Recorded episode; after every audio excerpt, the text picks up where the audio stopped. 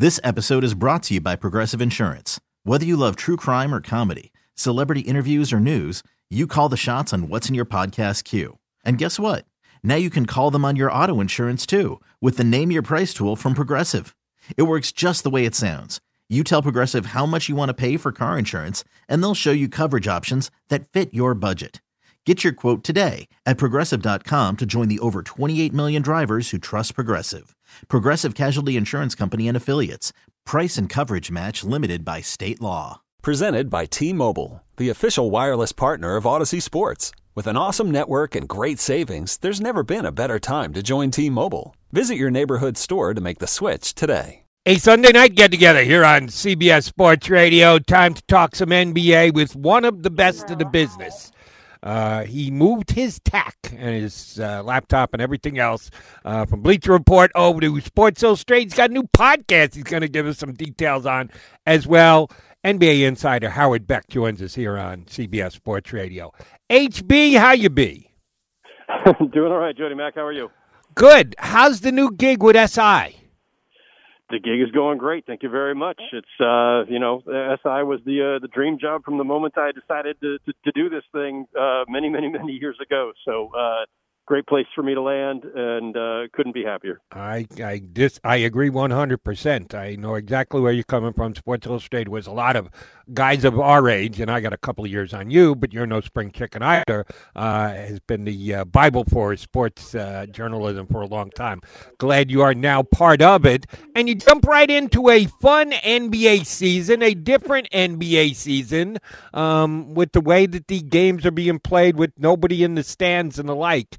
Do you think the lack of crowds has had an effect? We got a taste of it last year in the bubble, but this is different.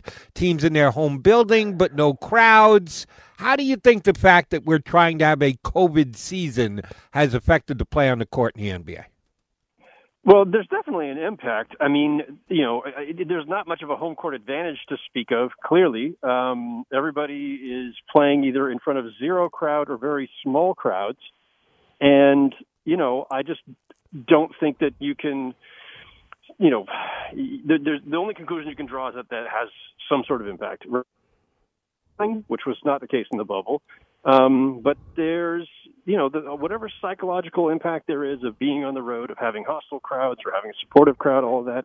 Once that's gone, um, and I think it's showing up in the standings. Like look across the standings, there's there aren't that many great teams. There's a lot of mediocrity. There's a lot of teams a little bit above or a little below 500 you know, you if if it's a, if you want to look at a glass half full, you can say, well, there's a lot of teams that are still in it.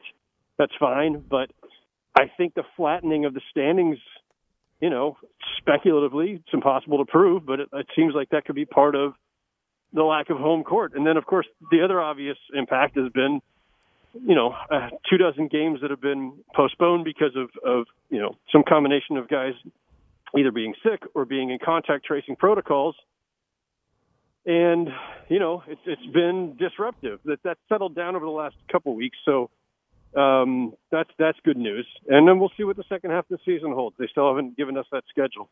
I was going to say, if you uh, told uh, the commissioner of the NBA that we'd be sitting here in mid February and he would have only had, uh, as you mentioned, uh, slightly above a handful of games postponed, but not a ton of them, I think they would have been pretty happy about it considering the state of the country. I know it's an everyday changing thing, but from where we started to where we are now, I think the NBA's actually done a pretty good job of staying ahead of the curve and keeping as many games scheduled and played as uh, possible.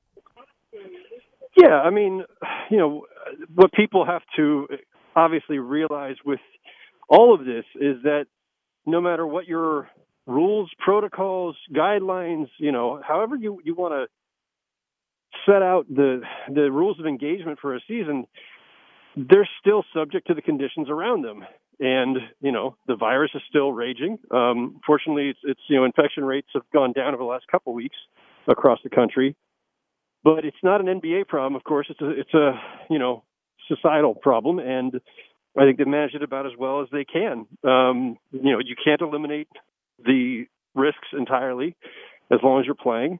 And so you manage it as well as you can. And I think, you know, to the extent that the, the NBA has postponed a bunch of games, you know, part of that's just because they've erred on the side of caution. It's not that it was because those rosters were decimated by guys being sick. It was mostly a lot of guys in contact tracing protocols, right? Which is, you know, to the NBA's credit, they, they're that's, you know, they don't they don't have to pull those guys from competition. They're doing it to be on the safe side. And I think it's paid dividends for them. Uh, we mentioned uh, no crowds. Some venues around the country are allowing some crowds in, minimal at best so far, but we are starting to see the fans be able to get back into the building, at least on a limited basis.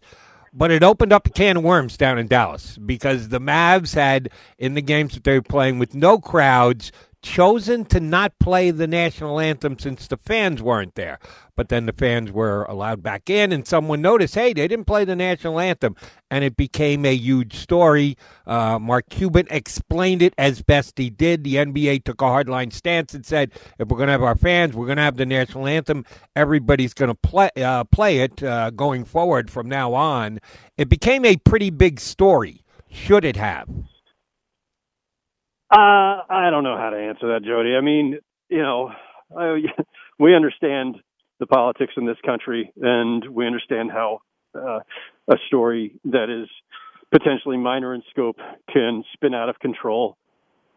So I don't think it was actually that big of a story, to be honest. I mean, seems to me it came and went within a day or two, and we move on to the next thing as we always do. Um, I don't think it was that big of a deal. Okay. Do you believe that we should play the national anthem before, uh, since I'm talking to you, you're Mr. NBA? I'll just say NBA games, but I could say it for any of the major sporting events in this country. It's a tradition that's been around for a long period of time. Is it one, in your opinion, that should continue? That's a policy decision for the leagues to make. It's not for me to say. I mean, I, I, I don't think it's necessary. I, I don't I don't think it, it has anything to do with the games. I don't think it has anything to do with the sport. I don't think we play it anywhere else before people settle in. And people will argue that, well, you know, it's a it's a massive gathering of people around a kind of communal. So are concerts, so are movies, so are you know all kinds of other you know the workday. We don't start everything else with it, so it is a strange kind of association but it is a tradition. And it's one that people are used to. And so if people, you know, like doing that before the game to kind of bring everybody together, I, you know, that's the argument that they make. Um, I, you know, as I say, I, I don't see any real direct line between playing the anthem and playing a sporting event. Um, but you know, it's it's uh, it's kind of ingrained in in tradition. Howard Beckham, SI, our guest here on CBS Sports Radio. All right, let's take it back onto the court. The hottest team in the NBA, and arguably the best team in the NBA right now, is the Utah Jazz some cosmetic changes in the roster during the offseason, but basically it's the same team coming back from last year where they made uh, some inroads in the playoffs, but then got picked off. Uh, but this year they've been nothing short of spectacular, and uh, they're beating everybody, not just the uh, lesser teams in the NBA. They're beating the best of the best. How has Utah improved as much as it has? Well, part of it is is that you know they didn't finish last season whole. You know when they lost Bojan Bogdanovic um, during the uh, during the layoff and then before the bubble um, to uh, hand surgery, that was certainly a setback for them for when when they played in the bubble. Um, it was Mike Conley's first year last season with the team after an entire career in Memphis, running things a certain way, playing a certain way and it was, I think, just a, a hard transition, especially because he went to a team where there was already a you know a star guard in Donovan Mitchell who had the ball in his hands a lot. And so I think the adjustment plus some injuries for Conley just made for a tough first season. And he is back to the incredibly uh, uh, just just effective, productive uh, player that he, we, we always knew him to be in Memphis. And part of that's health, part of it's comfort level. Um, and so that, you know, that makes a big difference. You're adding a guy who, while he's never been named to the All Star team, is an All Star caliber talent. Everybody's known that. And, you know, while his raw stats don't show it, the advanced stats uh, indicate that he has been really critical to their wild success this season. And then they just, you know, they have a lot of really good, solid players. It's not the flashiest roster outside of Donovan Mitchell, but it is a really effective group, and they they move the ball really well. They shoot threes at a really high clip. They make them at a really high clip. They're one of the best three point shooting teams in the league. Um, they've got one of the best rim protectors in the league in, in Gobert. So it's just kind of a better than the sum of their parts kind of team. And, you know, whether that's enough to, you know, get through the West and, and to knock off the teams with, with the, the flashier talent in LA, we'll see. I want to ask you about one of those guys that you say the stats might not tell the story. I know one stat that some people question. That's the salary that Rudy Gobert gets. They gave him a max money deal. He doesn't score a ton of points. He doesn't show you any flash on offense. Usually, it's putbacks and or uh, baskets from five feet and in, in which he just gets good position, has the ability to score. Uh, he's not a human highlight film, but he is a guy who just flat out gives you everything else on the basketball floor. As you mentioned, rim protecting, rebounding. He can get out and even play defense on the perimeter when need be because he's athletic enough to do that. Has he justified, in your mind, getting the contract that some people uh, took under pretty good scrutiny when he got max money? Well, it's because we're used to seeing max money go to the guys who put up gaudy stats, and we still don't have stats that properly quantify and define guys who are as great defensively as you know as as the stars who are by who are are characterized by their offense. So it's harder for people to digest. But the fact is, pretty much his entire career there, that's been an elite defensive team, and he's the reason. You know, it takes five guys to play defense, but one elite mobile rim protecting center who also has the ability to get out and guard on the perimeter and switch screens and everything else makes everybody else that much better. They're an elite defense because of him. And if, if you take that as a starting point, that their baseline is they're going to be top 10, possibly top five defense, and that's going to you know result in X number of wins or put them in the top five, six in the West, and then they just have to score a little on top of it well, then you know he's gotten them most of the way there, and you know that to to, to Utah that was worth a max deal. Howard Beck from SIR, guest talking NBA here on CBS Sports Radio. All right, uh, Gobert's the center. I think I have a pretty good grasp on. One guy I'm not sure I do is DeAndre Ayton. I watched the uh, Suns beat the Sixers yesterday, and key minutes in the game, they're playing Dario Saric against Joel Embiid. Uh, that Ayton was in and out, off the bench. Uh, when he was on the floor, he wasn't the main guy or even the secondary or tertiary guy they were looking for on offense. He just seems to be part of the mix out there in Phoenix. As the number one pick in the draft, I expected more. I'm guessing the Suns expected more. What's the deal with DeAndre Ayton? I mean, I don't know if there's any answer to that about you know, uh, other than this, you know, this this is, this is the player he is. I mean, uh, he's not he's he's he's not a guy who is going to take over a game offensively. He doesn't control the ball as a center. Um, he's not the new age unicorn type center like an Embiid or a Jokic who can do everything. He's you know, but he's you know he's got some game around the rim and, and mid range can shoot a little bit and um, he's not a he's. I don't think he's elite, right? Like that's what you want from a number one pick. Yep. He may just be really. He may just be solid, and you know, um, it's not that this. You know, this is. I think this is just who he is. But then again, he's still early enough in his career that I think, you know, it's always. You know, we should always use a little bit of caution before judging a guy. Give him a chance to to continue to evolve. Well, I thought he'd be evolving quicker, but you're right. He might just be a good player, maybe a very good player, but not a great player. Um, speaking of not great, the early NBA game today was the Celtics, who got it handed to them by the Wizards, who have struggled as much as anybody in the NBA today. Uh, Bradley Beal had a Bradley Beal game, came back after missing a game, put up a 35 spot. Uh, but the Celtics just weren't clicking on offense. Uh, Jayson Tatum had his lowest scoring game of the year. The Celtics have now dropped 10 of 16 and are just a 500 team. What are the issues in Boston? Well, I think that stretch includes when Tatum was out for quite a bit from COVID.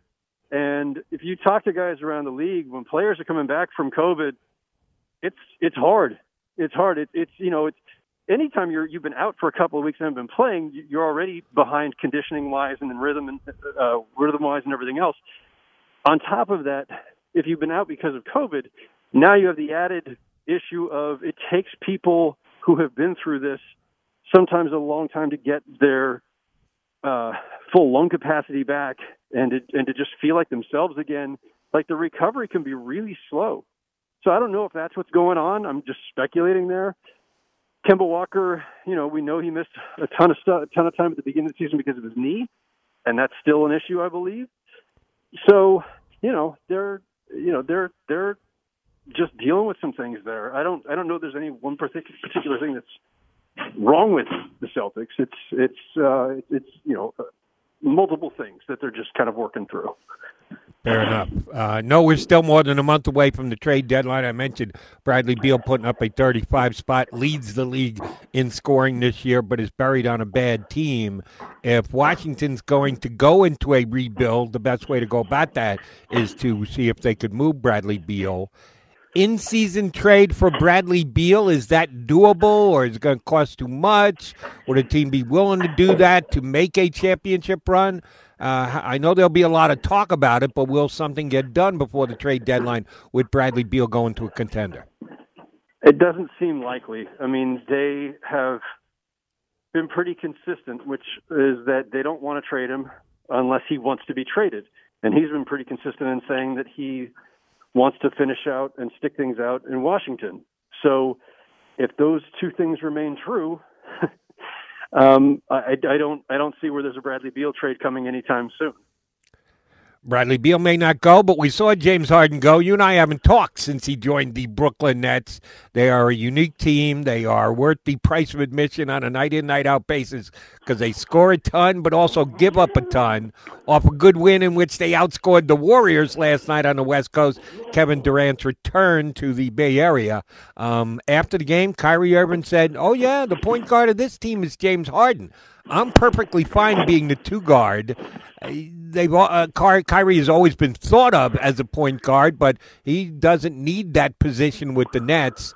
Was that a good thing that that came out last night? That James Harden is, at least in Kyrie's Irving mind, the designated point squad, uh, point guard of that team. Well, it was just uh, confirming what was already evident. I mean, that's been the case for weeks now. And if you watch the games, you could see James Harden had the ball in his hands far more than Kyrie Irving. Kyrie Irving was playing more of an off guard position, but obviously he can handle the ball in any given possession, and so can Kevin Durant.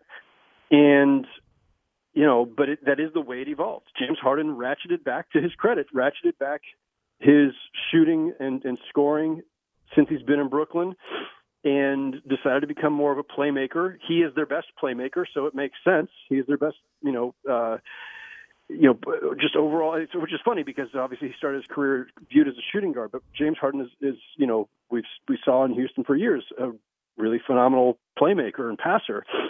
So um, I don't think anything changed by Kyrie saying it. He was just kind of confirming the obvious. The, the interesting thing is that they actually had the discussion, or that it wasn't didn't sound like as much of a discussion. Kyrie just simply said to James Harden, "You're you're you're, you're the you're the point guard," which is fine. And and look, Kyrie Irving, while used to having the ball and the control of the offense in his hands, he did play several seasons alongside LeBron James, where LeBron is is essentially the point guard of every team he's ever played for. So it's not as if Kyrie Irving hasn't had to, uh, you know, adjust and, and split those duties before. and they worked well for them last night because they uh, won handily out in Golden State. All right, last thing. Uh, as of now, plans are ongoing. Votes are being tabulated this year's NBA All Star game. It's not going to be All Star weekend as it has been in the past. The NBA is acknowledging that they're pushing the envelope a little bit here to have the All Star game, but they want to have it for varying reasons do those reasons merit the game actually being played? NHL canceled its All Star game. Uh, there's certainly the Pro Bowl, which is a waste of time anyway, but uh, they didn't have one in the NFL. But the NBA is forging ahead. Uh, something they have to do, or a calculated error on the part of the league? Well, there's no way to put an exact. sum. Well, there is a way to put an exact sum. There's no publicly available exact value for All Star Weekend, but I'm told it's in the tens of millions, not not up to a hundred million, but somewhere in the tens of millions um, of value for Turner Sports, which of course broadcasts all of All Star Weekend in a normal season. And so, if the NBA decides not to have anything, then they've got to discuss that with Turner Sports. They got to make it up to them at some point. And if they're not making it up to them, then then then it's then it's a net loss that you know the, I think the league would then have to compensate them for, and so now it's going to be the league's net loss. Well, whatever they generate revenue wise from All Star Weekend, as with everything, is split 50-50 between the players and the owners. It's basketball related income, BRI. And so if the if the if the league was going to not have it, and the players were going to agree to it, then they're losing half of, of whatever those tens of millions are. So this isn't the league deciding it, and it's not even the league and the union deciding it. It's actually something that's already in the collective bargaining agreement. They have to decide not to have it. It's it's in there unless otherwise uh, negotiated out. And so um, I, I think the players, along with the league, recognize this is worth a lot of money to all of us. It's also a flagship event. It's important for fan engagement, and so they decided to go through with it, albeit you know grudgingly for a lot of players. LeBron and, and Giannis and, and several others have have said they're not exactly enthused about it. I don't blame them. Um, I, I you know, it, it's easy for me to say because it's not my tens of millions, but yeah, I would think that that, that All Star game in in this uh, environment, it's it's not necessary. The, the, it's it's, one thing to have a season and to play the games and to, to carry on your business, but the the All Star game, is, you know, most years is fairly forgettable anyway. And I think this would be an easy place to draw the line and say we don't have to do this. Let's just vote on the teams. The honors will still go in the books for history, but the the game itself uh, feels to me uh, superfluous. And you know, uh, again, there's there's a lot of money tied up in it, and so that that's clearly why they're going to do it anyway. That's Sports Illustrated's Howard Beck here with us on CBS Sports Radio. Uh, got the new podcast, no longer the full 48. The crossover is Howard's new podcast. You can get that where you get all your better sports podcasts. All right, Jordan Mack hanging with you. We get the phones reopened. You want to put some NBA into the mix? Sounds to me like Howard and I disagreed a little bit. There was a bunch of things I wanted to talk uh, about him with, so uh, time permitting, I didn't want to get into a long drawn out debate about whether there should or shouldn't be a national anthem before sporting events. Seems like Howard doesn't necessarily agree with that. I certainly do. I think it is a tradition that needs to be kept in place here in this country. So that's one of the topics we'll continue to roll with. On my uh, telephone lines, 855 212 4227. Jody Mac coming to you live from the Rocket Mortgage Studios. You want to see your loan options, adjust payments and closing costs online in real time? Well, Rocket can. You could spend the weekend doing the same old whatever, or you could conquer the weekend in the all-new Hyundai Santa Fe. Visit HyundaiUSA.com for more details. Hyundai, there's joy in every journey. This episode is brought to you by Progressive Insurance. Whether you love true crime or comedy, celebrity interviews or news, you call the shots on what's in your podcast queue. And guess what? Now you can call them on your auto insurance too with the Name Your Price tool from Progressive. It works just the way it sounds. You tell Progressive how much you want to pay for car insurance, and they'll show you coverage options that fit your budget. Get your quote today at progressive.com to join the over 28 million drivers who trust Progressive. Progressive Casualty Insurance Company and Affiliates. Price and coverage match limited by state law.